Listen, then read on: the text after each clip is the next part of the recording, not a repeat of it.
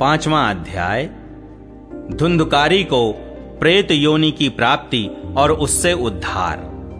सूत जी कहते हैं, शौनक जी, पिता के वन चले जाने पर एक दिन धुंधुकारी ने अपनी माता को बहुत पीटा और कहा, बता, धन कहाँ रखा है? नहीं तो अभी तेरी लुआठी से खबर लूँगा। उसकी इस धमकी से डरकर और पुत्र के उपद्रवों से दुखी होकर वह रात्रि के समय कुएँ में जा गिरी और इसी से उसकी मृत्यु हो गई। योगनिष्ठ गोकर्ण जी तीर्थ यात्रा के लिए निकल गए। उन्हें इन घटनाओं से कोई सुख या दुख नहीं होता था, क्योंकि उनका न कोई मित्र था, न शत्रु। धुंधुकारी पाँच वेश्याओं के साथ घर में रहने लगा। उनके लिए भोग सामग्री जुटाने की चिंता ने उसकी बुद्धि नष्ट कर दी और वह नाना प्रकार के अत्यंत क्रूर कर्म करने लगा। एक दिन उन कुलटाओं ने उससे बहुत से गहने मांगे। वह तो काम से अंधा हो रहा था। मौत की उसे कभी याद नहीं आती थी। बस उन्हें जुटाने के लिए वह घर से निकल पड़ा। वह जहाँ तहां से बहुत सा धन चुरा कर घर लौट आया तथा उन्हें कुछ सुंदर वस्त्र और आभूषण लाकर दिए। चोरी का बहुत माल देखकर रात्रि के समय स्त्रियों ने विचार किया कि यह नित्य ही चोरी करता है, इसलिए इसे किसी दिन अवश्य राजा पकड़ लेगा। राजा यह सारा धन छीनकर इसे निश्चय ही प्राण दंड जब एक दिन इसे मरना ही है, तब हम ही धन की रक्षा के लिए गुप्त रूप से इसको क्यों न मार डालें? इसे मारकर हम इसका माल मत्ता लेकर जहाँ कहीं चली जाएँगी। ऐसा निश्चय कर उन्होंने सोए हुए धुंधुकारी को रस्सियों से कस दिया और उसके गले में फांसी लगाकर उसे मारने का प्रयत्न किया। इससे जब वह जल्दी न मरा तो उन्हें बड़ी चिंता हुई। तब उन्होंने उसके मुख पर बहुत से दहकते अंगारे डाले। इससे वह अग्नि की लपटों से बहुत छटपटा कर मर गया। उन्होंने उसके शरीर को एक गड्ढे में डालकर गाड़ दिया। सच है स्त्रियाँ प्रायः बड़ी दुस्साहसी होती हैं। उनके इस कृत्य का किसी को भी पता न चला। लोगों के पूछने पर कह देती थीं कि हमारे प्रियतम पैसे के लोभ से अब की बार कहीं दूर चले गए हैं। इसी वर्ष के अंदर लौट आएँगे। बुद्धिमान पुरुष को दुष्टा स्त्रियों का कभी विश्वास नहीं करना चाहिए। जो मूर्ख इनका विश्वास करता है, उसे दुखी होना पड़ता है। इनकी वाणी तो अमृत के समान कामियों के हृदय में रस का संचार करती है, किंतु हृदय छुरे की धार के समान तीक्ष्ण होता है। भला इन स्त्रियों का कौन प्यारा है? वे कुलटाएँ धुंधुकारी की सारी संपत्ति समेटकर वहाँ से चंपत हो गईं। उनके ऐसे न जाने कितने पति थे, और धुंधुकारी अपने कुकर्मों के कारण भयंकर प्रेत हुआ। वह बवंडर के रूप में सर्वदा दसों दिशाओं में भटकता रहता था तथा शीत धाम से संतप्त और भूख प्यास से व्याकुल होने के कारण हा दैव हा दैव चिल्लाता रहता था। परंतु उसे कहीं भी कोई आश्रय न मिला। कुछ काल बीतने पर गोकर्ण ने भी लोगों के मुख से धुंधुकारी की मृत्यु का समाचार सुना। तब उसे अनाथ समझकर उन्होंने उसका गया जी में श्राद्ध किया और भी जहाँ जहाँ वे जाते थे, उसका श्राद्ध अवश्य करते थे। इस प्रकार घूमते घूमते गोकर्ण जी अपने नगर में आए और रात्रि के समय दूसरों की दृष्टि से बचकर सीधे अपने घर के आँगन में सोने के लिए पहुँचे। वहाँ अपने भाई को सोया देख आधी रात के समय धुंधुकारी ने अपना बड़ा विकट रूप दिखाया।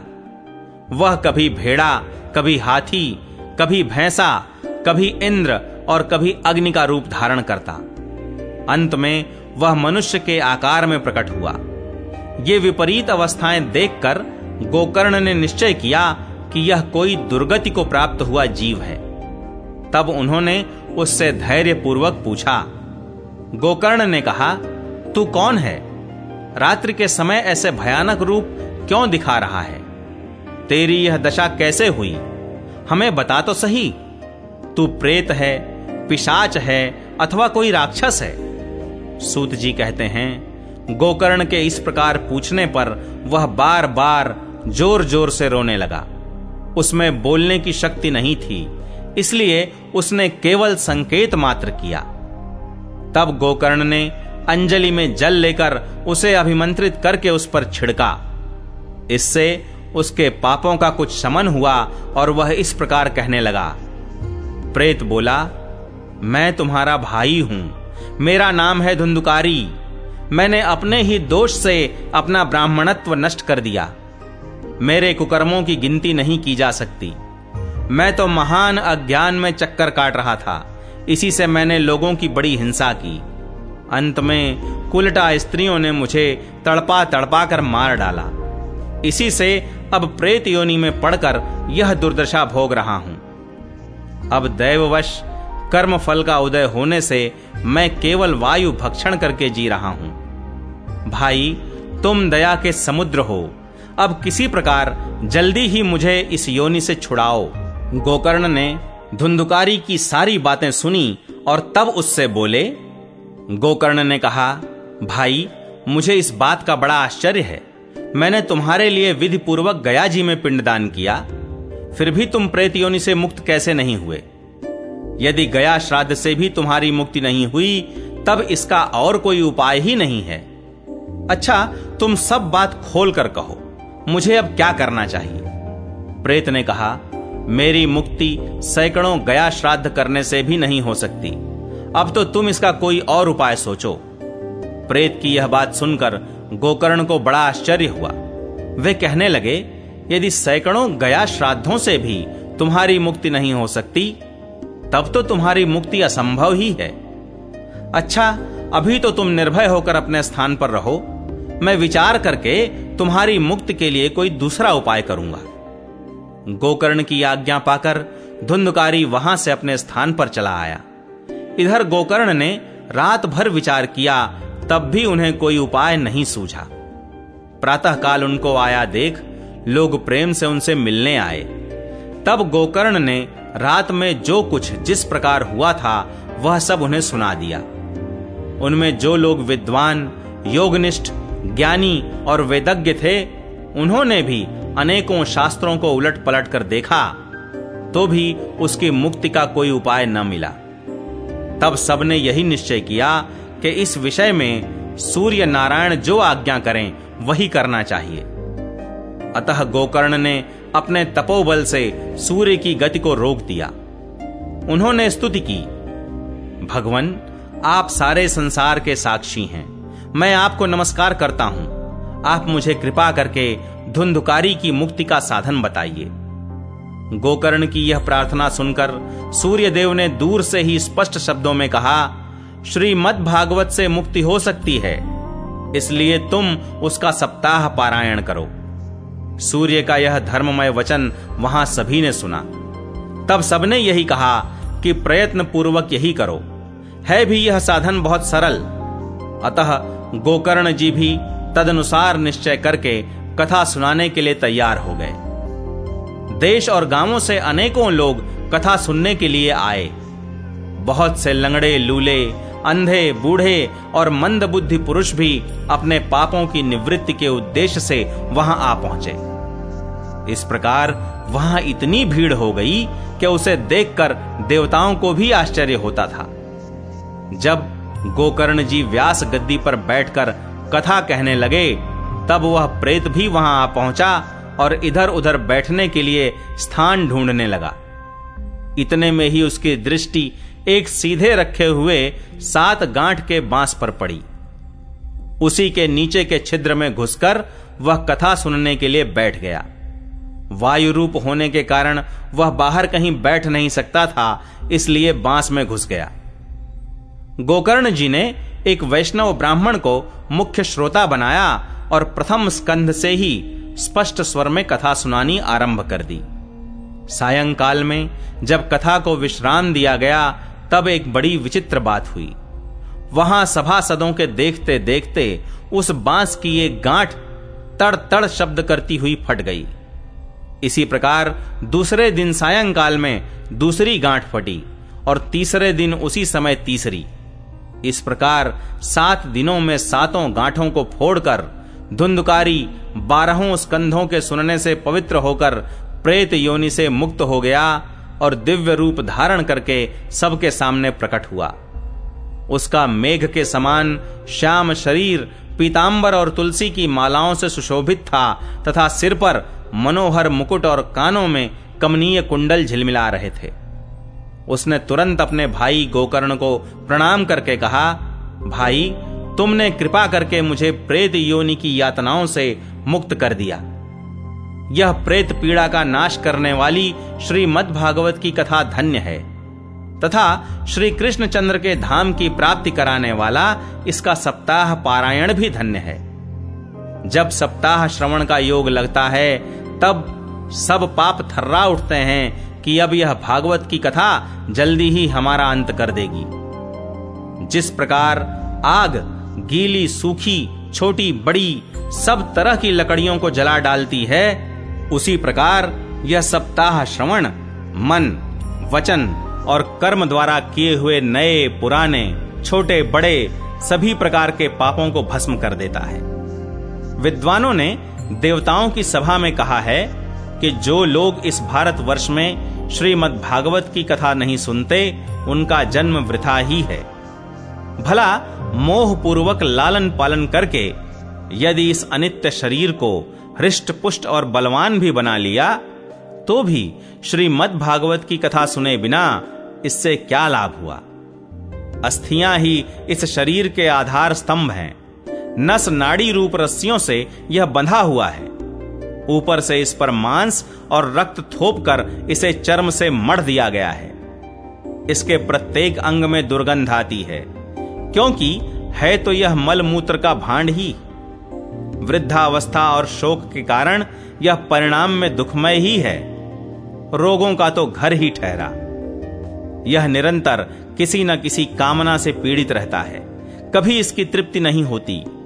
इसे धारण किए रहना भी एक भार ही है। इसके रोम रोम में दोष भरे हुए हैं और नष्ट होने में इसे एक क्षण भी नहीं लगता। अंत में यदि इसे गाड़ दिया जाता है तो इसके कीड़े बन जाते हैं। कोई पशु खा जाता है तो यह विष्ठा हो जाता है। और अग्नि में जला दिया जाता है तो भस्म की ढेरी हो जाता है। ये तीन ही इसकी गतियाँ बताई गई हैं। ऐसे अस्थिर शरीर से मनुष्य अविनाशी फल देने वाला काम क्यों नहीं बना लेता? जो अन्न प्रातः काल पकाया जाता है, वह सायंकाल तक बिगड़ जाता है। फिर उसी के रस से पुष्ट हुए शरीर की नित्यता कैसी? इस लोक में सप्ताह श्रवण करने से भगवान की शीघ्र ही प्राप्ति हो सकती है। अतः सब प्रकार के दोषों की निवृत्ति के लिए एकमात्र यही साधन है। जो लोग भागवत की कथा से वंचित हैं, वे तो जल में बुदबुदे और जीवों में मच्छरों के समान केवल मरने के लिए ही पैदा होते हैं। भला जिसके प्रभाव से जड़ और सूखे हुए बाँस की गांठें फट सकती हैं उस भागवत कथा का श्रवण करने से चित्त की गांठों का खुल जाना कौन बड़ी बात है? सप्ताह श्रवण करने से मनुष्य के हृदय की गांठ खुल जाती है। उसके समस्त संशय छिन्न भिन्न हो जाते हैं और सारे कर्म क्षीण हो जाते हैं। यह भागवत कथा रूप तीर्थ संसार के कीचड़ को धोने में बड़ा ही पटु है। विद्वानों का कथन है कि जब यह हृदय में स्थित हो जाता है तब मनुष्य की मुक्ति निश्चित ही समझनी चाहिए। जिस समय धुंधुकारी ये सब बातें कह रहा था, जिसके लिए वैकुंठवासी पार्षदों के सहित एक विमान उतरा, उससे सब ओर मंडलाकार प्रकाश फैल रहा था। सब लोगों के सामने ही धुंधुकारी उस विमान पर चढ़ गया। तब उस विमान पर आए हुए पार्षदों को देखकर उनसे गोकर्ण ने यह बात कही।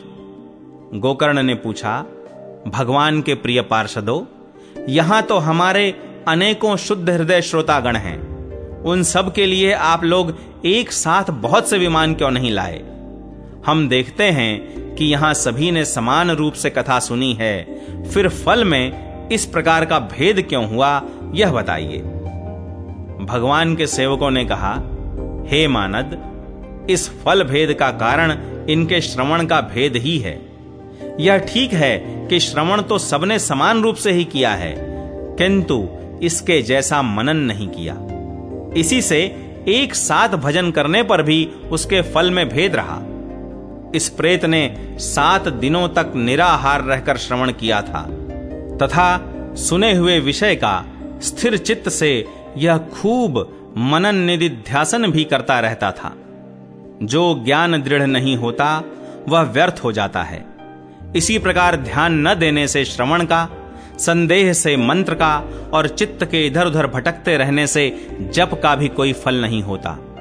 वैष्णवहीन देश अपात्र को कराया हुआ श्राद्ध का भोजन, अश्रोत्रिय को दिया हुआ दान एवं आचारहीन कुल, इन सब का नाश हो जाता है। गुरु वचनों में विश्वास, दीनता का भाव, मन के दोषों पर विजय और कथा में चित्त की एकाग्रता इत्यादि नियमों का यदि पालन किया जाए तो श्रवण का यथार्थ फल मिलता है।